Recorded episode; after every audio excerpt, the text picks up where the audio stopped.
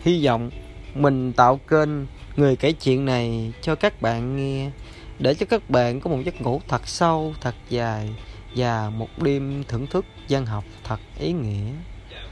Đây là những mối chuyện mà mình thu thập được từ internet, chuyên kể về tình yêu, hôn nhân, gia đình và cuộc sống.